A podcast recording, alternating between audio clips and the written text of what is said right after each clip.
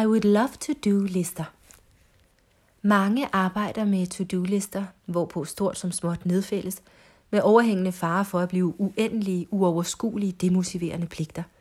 Og så er formålet med to-do-lister som redskab for overblik jo helt forsvundet. Som underviser ser jeg tit dette ske med hensyn til lektier. Alene ordet lektier klinger af pligt og gammel skole, og svinger slet ikke med den viden, vi i dag har om motivation som forudsætning for indlæring. Jeg går derfor højt op i at fremhæve relevansen af de forskellige opgaver og emner, vi arbejder med i undervisningen, så kursisten ikke er i tvivl om, hvad der er det væsentlige og hvad der er det hyggelige. Det hele er lige vigtigt for den samlede sprogtilegnelse, men kan med fordel placeres på to forskellige lister, nemlig på en to-do-liste ved førstnævnte og en I would love to do-liste for sidstnævnte. På den måde har man klart for øje, hvad man skal bruge tid på, hvis man for eksempel skal huske noget nyt grammatisk, og hvad man kan kaste sig over, når tid og lyst melder sig. På to-do-listen er det yderligere vigtigt, at man ved, hvordan man indlærer bedst, og tager de øvelser og de metoder i brug, som virker motiverende for en.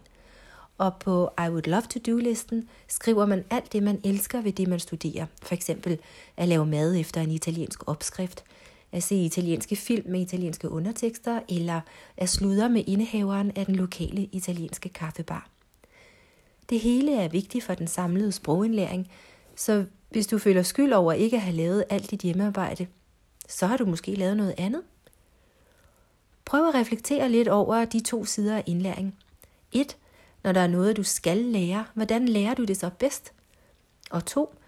Hvordan kan du give din danske hverdag et italiensk islet inden for dine interesseområder?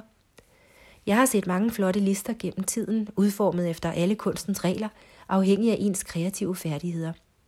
Det vigtigste er, at disse oversigter virker inspirerende og appellerende på dig, og krydrer hver dag med et drøst italiensk.